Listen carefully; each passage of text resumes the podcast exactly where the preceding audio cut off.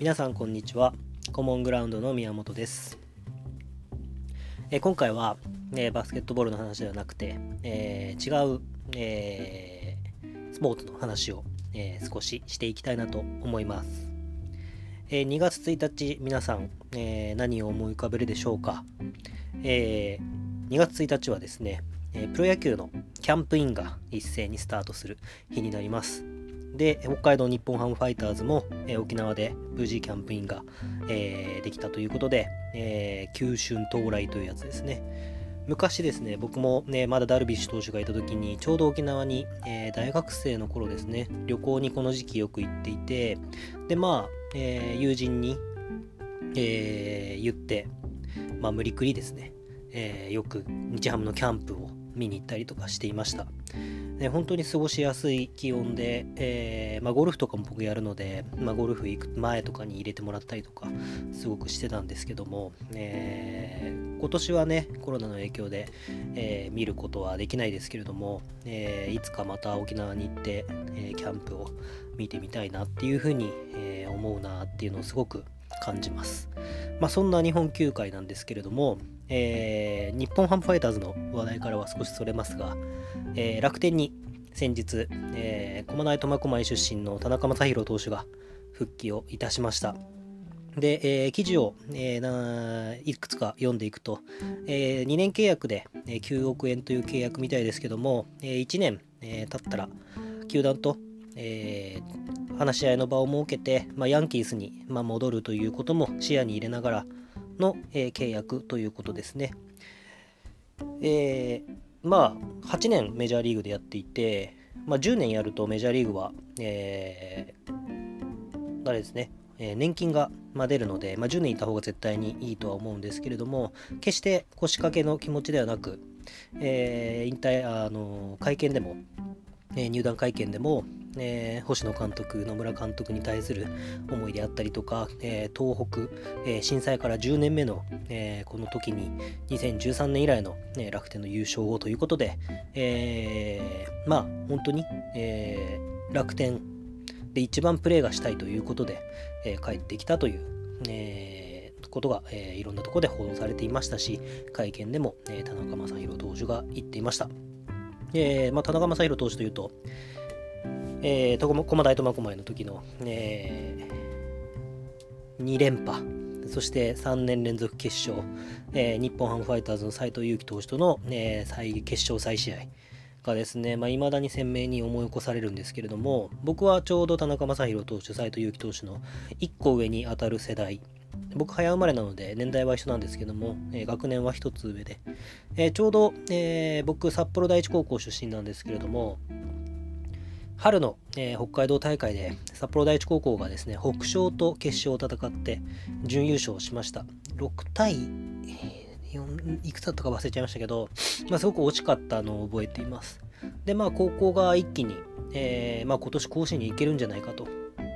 いうムードがあったんですけれども、そのライバルと、言われていたのが、当時、甲子園で優勝して、帰ってきた、駒大苫小牧ですね。結局2年連続優勝するんですけれども、その時、松橋という150キロ投げるピッチャーがいて、松橋を打てれば駒大には勝てるという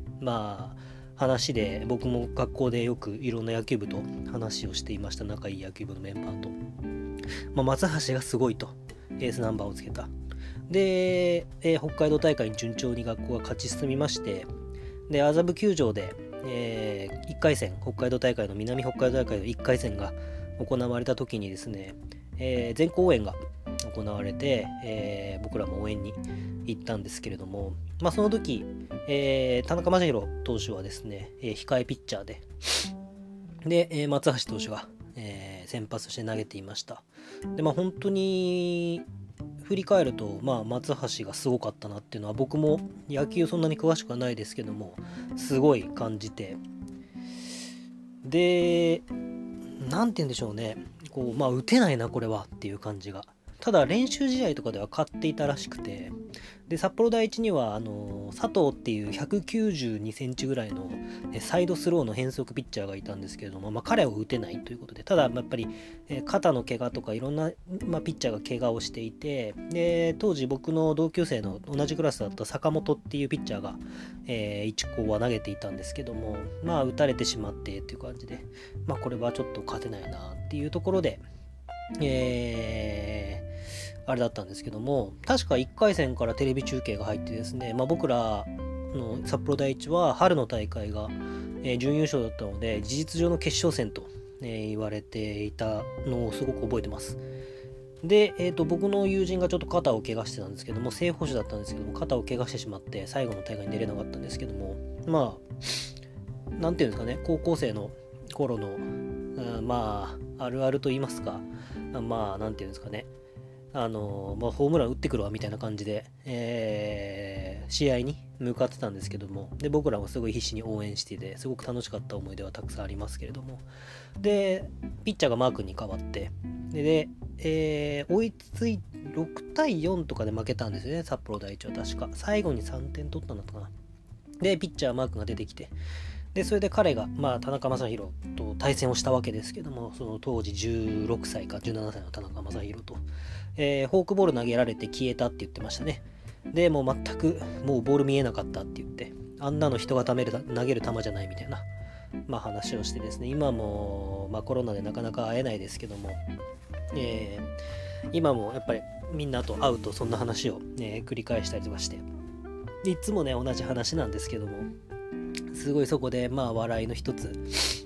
終着点が迎えるというか、人笑い起こるっていうのが、なんて言うんでしょうね、こう青春の1ページだったのかなっていうふうに思います。なのでやっぱり北海道にとっても、その後全国優勝2連覇をして、で3年目胃腸炎になりながら、決勝まで行って、でフルで全く投げられずに下級生が投げてっていうところで、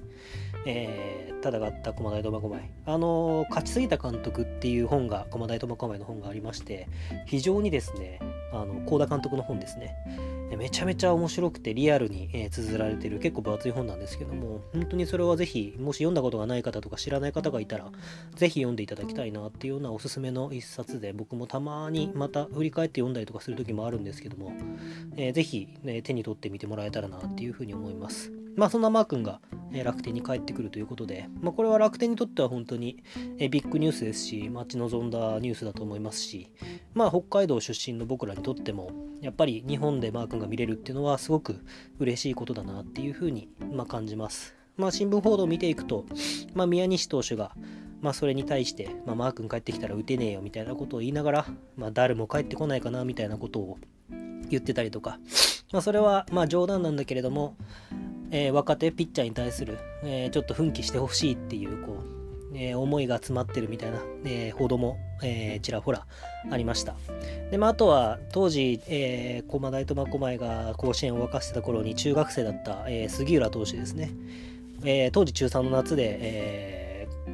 楽天にいるマー君が、高3の時に、中3で甲子園準優勝した時に、試合を見ていたっていうのがあって、本当に、当時自分たちはもう観客で、僕も確か au のなんかショップのテレビかなんかで見てた記憶はあるんですけど、でパセオかどっかだったかな、忘れちゃいましたけど、で本当にね、そういう彼らに憧れて、野球を頑張った選手が日ハムにいるっていうのもすごく素晴らしいストーリーだなって思いますので、今年本当に打てないかもしれないですけども、中田選手もマーク打たないと、勝てないねって話を、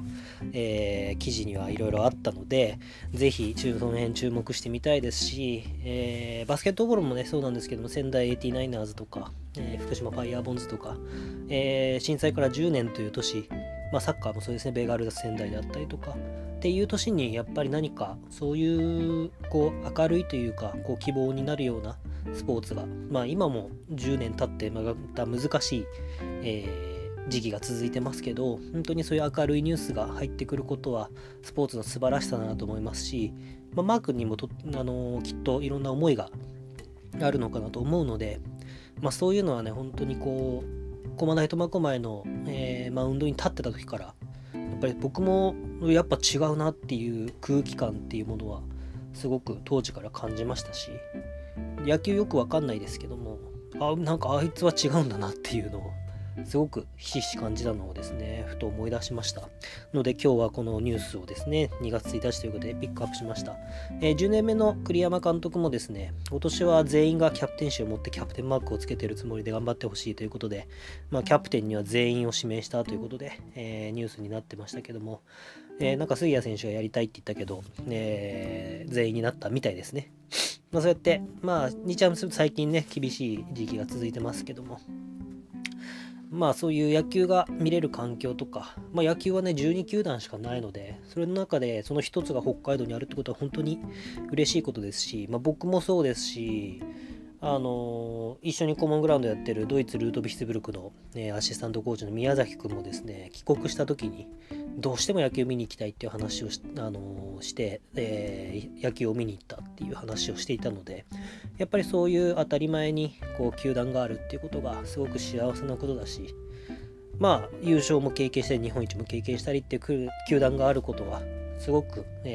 その北海道にとって誇りに思えることなんだろうなっていうことを、改めて、感じました。あともう一つですね、そのマー君復帰っていうところに、かけるわけでもないんですけれども、北海道コンサドーレ札幌にですね小野伸二選手が、復帰したのはもうだいぶ前なんですけども、僕がいろんなところで話してるんですけども、僕が成蹊大学東京に通ってまして、で成蹊大学でその恩師という鈴木茂教授がいたんですけれども、その鈴木茂教授はですね、元日本代表のフィジカルコーチ、サッカーのですねだったんですね。でだから僕はそのすごくこういろんなコンテンツでフィジカルであったりとか、いろんなスポーツマネジメントであったりとか、GM がどうだとか育成がどうだっていうところのベースになってるのは、全てそこで学んだことだったりとかきっかけがありまして、でここだけの話といいますかあれなんですけども、もう10年も11年ですかもう経ったのでいいと思うんですけども、浦和レッズにも、フィジカルコーチとして入っていて、当時のその98年とか99年とかの、2000年とかそのフェイエノールトに行くまでの小野選手のそのフィジカルデータとかをよく僕は見て、勉強といいますか、興味があって箱から出してみたりとかしてました。と思って、細かい数字も覚えてないですけども、持久走どうだったとかトップスピードどうだとかみたいなデータがあるんですけども、それをすごい、見てワクワクしてたのを覚えてます。僕はもともとバスケットボールのコーチもやってたんですけども、サッカーの、研究をしていて、なんか一時東京エクセレンスの、田口段選手と長澤亮太選手、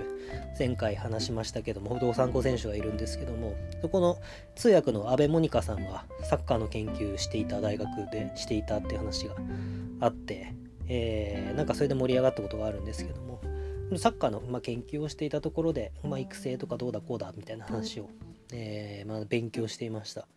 だからその時に、2010年の5月にその鈴木茂教授が、亡くなってしまったんですけれども、そこもね先日ちょっとコービー・ブライアントが亡くなった1月26日から1年経った時にちょっと驚きの事実がまた分かったところがあって、本当にバスケットボールでいろいろスポーツでいろいろつながりがあるんだなっていうところにすごく感謝した一日でもあったんですけども、そうですね、そのお葬式の、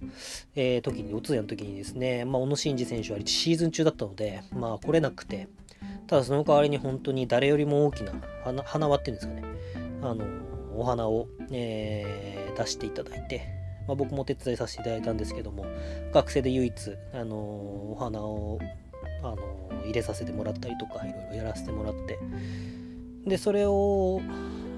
3年前ですかね、コンサドーレに来たっていう時にすごい嬉しくて、だそれこそ今がんに、のチャリティーをやっててですね、ラグビーのちょっと仲良くさせてもらってる藤田義和選手、セブンズの日本代表、今日記事出たんでよかったら検索して読んでもらいたいんですけども、本当に素晴らしい記事なので、彼も素晴らしいプレイヤーですし素晴らしい人間ですし、あと、コカ・コーラに今年から入った鈴木貴弘選手ですね、もう、そのがんのチャリティーに参加してるんですけども、がんを治せる病気にしようというでその鈴木千尋教授はその、膵臓がんで、亡くなってしまったんですが、井原正美さんとかも参加していて、井原さんも、代表の時に、その先生のたちのコーチ陣が、筑波大学の時にピックアップをして、育てたっていうメンバーであったりとかして、井原さんであったりとか小野さんであったりとかっていうところが参加してくれてるっていうのが、すごく何か、つながりといいますか、本当に嬉しいなっていうふうに、思いました。あとはベルディで今多分ヘッドコーチやってる、監督かやってると思うんですけど、永井秀樹さんとかは、病室であったりとかもしましたけども、そういうつながりがあって、今こういうところでこういう僕も発信をしてるっていうのも、なんか感慨深いことはありますし、そういうチャリティーでがんを治そうっていう活動に、小野伸二選手が参加している。またもっと言うと、一度北海道を離れて、もう北海道に来たことがすごかったですけども、離れてもう一度戻ってきてくれたっていうこともすごく嬉しいですし、3年前ですかね、イベントで、小野伸二さんに会う機会をいただけて、でその時にちらっと話して、そうなんだみたいな話を、聞いていただいてっていう、すごく僕も黄金世代を僕は見て、サッカーも育って、日韓ワールドカップで大野さんとか活躍してるのをすごいずっと見てたので、だからそういう、そうですね、ブラジルじゃなくて、ドイツワールドカップ2006年 の, 悔しかった大会とかも大学生の時にリアルタイムで見てたので、その選手が今こうやって、北海道にいてくれるってことをすごく嬉しいなっていうふうに思いますし、いつもレバンガの発信をメインでしてますけども、本当にウィンタースポーツ、はじめいろんなスポーツが、北海道は盛んだなっていうところをもっと発信していければいいかなと思ってるので、これから、サッカーであり野球もキャンプが始まって、1ヶ月2ヶ月すればリーグ戦が始まっていくので、その辺も情報をピックアップしていければいいかなと思っています。ということで、今日は、サッカーと、野球の話題を、ちょっと簡単にピックアップさせてもらいました。何かこれピックアップしてほしいとか、こういうニュースありましたとかあれば、ぜひですね、そういえばハッシュタグとか決めてなかったのであれなんですけども、カタカナで、ハッシュタグコモグラって入れてもらえれば、ピックアップしてきますので、なんかコメントとか、感想とかあれば、出していただけると嬉しいですし、質問とか、ピックアップしてほしいニュースとかもあれば、ぜひぜひ DM でもよろしいですし、いただければ嬉しいなと思います。あと、今後は今僕がこれ音声一人で、やってますけども、コツコツなんか他のメンバーとかとも、やったりとか、流れをですね作っていけたらいいなと思ってて、今日ちょっとツイートもしたんですけども、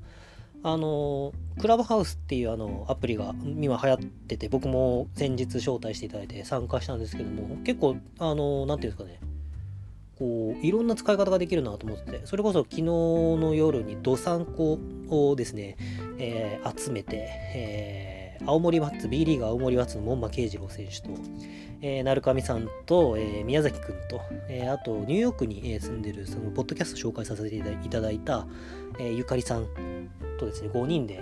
水曜どうでしょうの話とか、あとステラプレイスがどうちゃらとか、そういう話とか、なんか西部のところにビルができるらしいとか、そんな札幌駅周辺の話であったりとか、いろんな話をしました。なんかそういう使い方もねできたら、今後多分いろんな人が、クラブハウスには入ってくると思うので、なんかそういうどさんこ同士がつながっていろんなアイデアが生まれるような場所とか作れればいいのかなっていうふうに思ってますし、コモングラウンド自体もそうやって、どさんこの人たちに協力してもらいながら、運営できればいいなと思ってるので、ぜひ何かアイデアとか、参加したい人がいれば何かの形でぜひ参加してもらいたいですし、ぜひですね、そういういろんな積極的な、北海道を盛り上げる活動へのご協力ご尽力をいただければと思いますので、今後ともぜひよろしくお願いいたします。それでは、このポッドキャストは不定期ですけども、今日はこれぐらいで終わりたいと思います。それではまた次の配信でお会いしましょう。ありがとうございました。